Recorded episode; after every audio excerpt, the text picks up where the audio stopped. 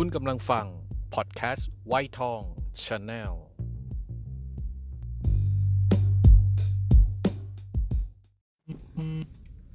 สวัสดีครับคุณผู้ฟังครับ ยินดีต้อนรับเข้าสู่ไวท์ทอง Channel พอดแคสต์นะครับ กับในเนื้อหาในวันนี้นะครับ เป็นเรื่องราวของสามก๊กนะครับ หลังจากที่ผ่าน EP 1 ไป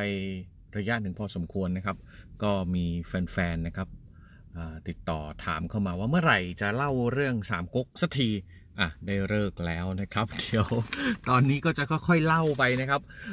ลุงจะอ้างอิงหนังสือสามก๊กนะครับเป็นฉบับย่อนะครับ ก็อาจจะเนื้อหาการคุยไม่มีนะครับ จะเล่าเป็นเรื่องราวผ่านผ่านผ่านผ่านไป อาจจะมีการคุยบ้างไม่คุยบ้างนะครับ แต่ว่าก็จะย่อเรื่องราวลงมาเพราะถ้าเล่ากันเต็มๆเนี่ยมีเนื้อหามีการพูดคุยด้วยเนี่ยโอ้โห มันจะยาวมากเลยนะครับเอาล่ะเรามาเข้าเรื่องกันดีกว่านะครับ เป็นตอนๆไปนะตอนที่1ครับคำสาบานในสวนดอกทอ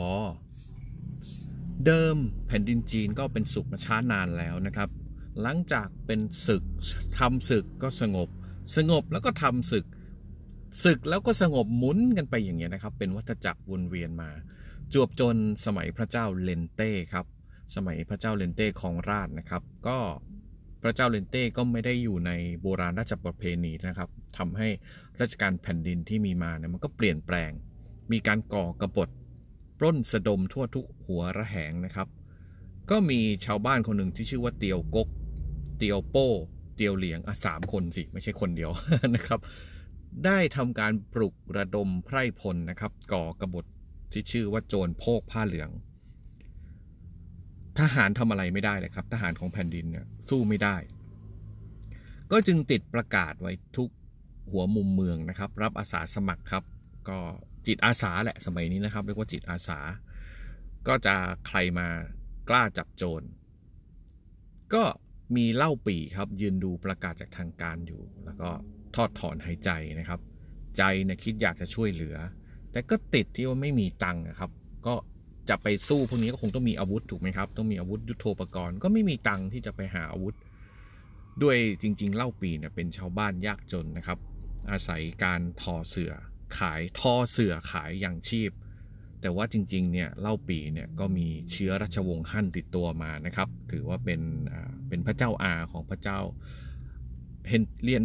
เฮียนเต้เนี่ยแหละครับจะเป็นเลนเต้เป็นอีกคนหนึ่งพระเจ้าเฮียนเต้นะครับ ก็ ทันใดนั้นนะครับ ก็จะมีผู้ชายคนหนึ่งที่อยู่ใกล้ ๆ กัน ชื่อว่าเตียวหุย ก็เห็นทีท่าของเล่าปีแล้วก็พูดคุยกัน ก็เลยยื่นมือเข้าไปช่วยเหลือ เตียวหุยเนี่ยที่บ้านเนี่ยเป็นคนรวยนะครับ มีมีฐานะ เตียวหุยก็จึงชวนเล่าปีไปกินเหล้าครับ สมัยก่อนคนจีนก็จะกินเหล้ากัน ทำให้ในร้านเหล้าเนี่ยได้พบกับผู้ชายคนหนึ่ง ซึ่งรูปร่างสูงใหญ่ใบหน้าแดง ก็ได้พบกับกวนอูนะครับ ซึ่งกำลังหลบหนีการตามล่าจากทางการ สาเหตุก็คือไปฆ่าคนมาครับ ทั้งสามคนก็อยู่ในวงสุราก็ได้พูดถึงเรื่องการบ้านการเมือง แล้วก็มีความเห็นตรงกัน ก็เลยตกลงใจที่จะช่วยเหลือการแผ่นดินไปปราบโจรโพกผ้าเหลืองนี่แหละครับ แล้วก็ได้ไปที่บ้านของเตียวหุยแล้วก็ทำการ พิธีมีการสาบานเป็นพี่น้องร่วมสาบานเหมือนกันนะครับ ใต้ต้นดอกทอแล้วก็เรียงลำดับจากอายุนะครับ อาวุโส เล่าปีจึงเป็นพี่ใหญ่ครับ กวนอูก็เป็นพี่กลาง แล้วก็เตียวหุยเนี่ยเป็นน้องเล็กนะครับ ก็มีมีสุขร่วมเสพ มีทุกข์ร่วมต้าน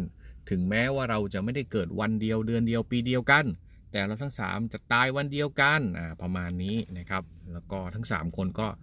ออกรวบรวมรีพลนะครับ แล้วก็ปราบปรามโจรโพกผ้าเหลือง แล้วก็ได้พบกับตังโต๊ะนะครับตังโต๊ะนี่เป็นแม่ทัพใหญ่นะครับ ซึ่งทางการก็ได้แต่งตั้งมาให้ปราบปราม แต่ว่าไร้ความสามารถ เล่าปีก็จึงได้เข้าไปช่วยเหลือครับ ภายหลังจากการปราบกบฏสิ้นซากแล้วนะครับ พระเจ้าเลนเต้ก็ได้ปูนบำเหน็จทหารใหญ่น้อย เอ๊ะใช่เลนเต้ใช่เลนเต้เมื่อกี้พูดเทนเต้ใช่ไหมครับโอเคขออภัยครับเทนเต้เทนเต้เป็นคุณพ่อนะครับ ก็พระเจ้าเลนเต้ได้ปูนบำเหน็จนายทหารใหญ่น้อย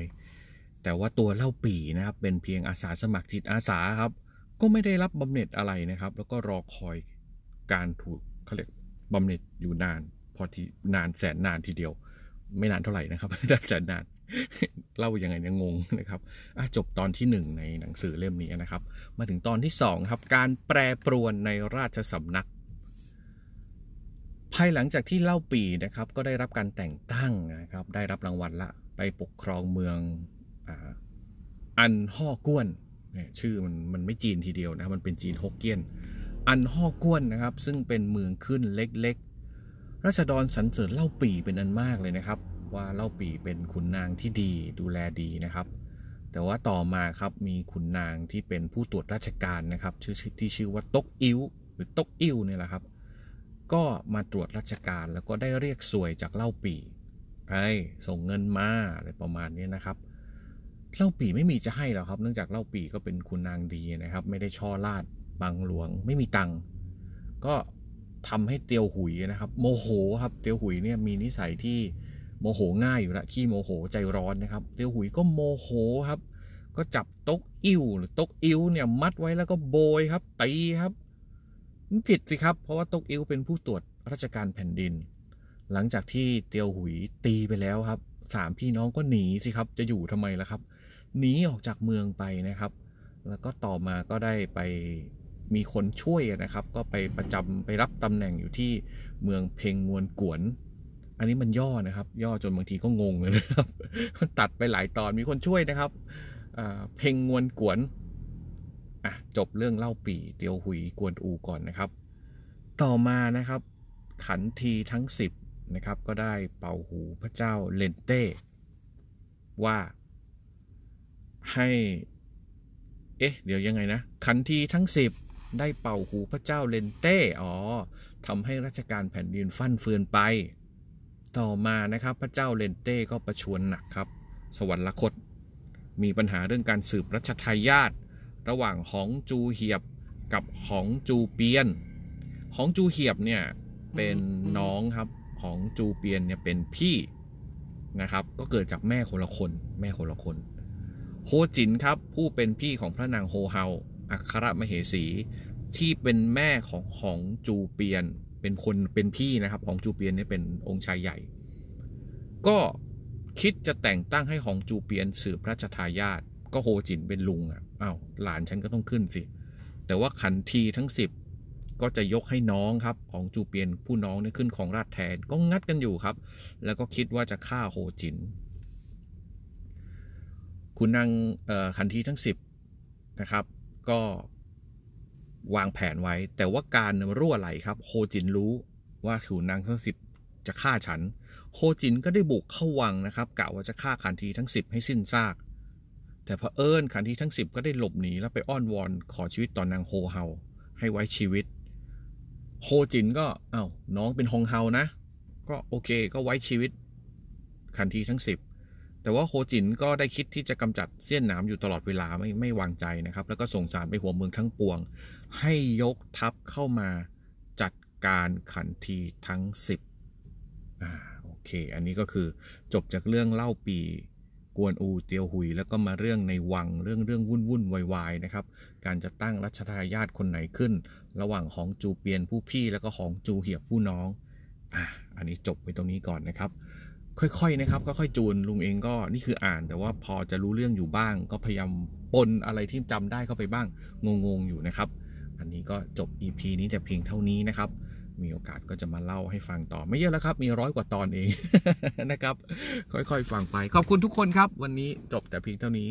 ลาไปก่อนนะครับ ยังไงฝากช anel ด้วยนะครับกันไปก่อนเท่านี้นะครับ สวัสดีครับ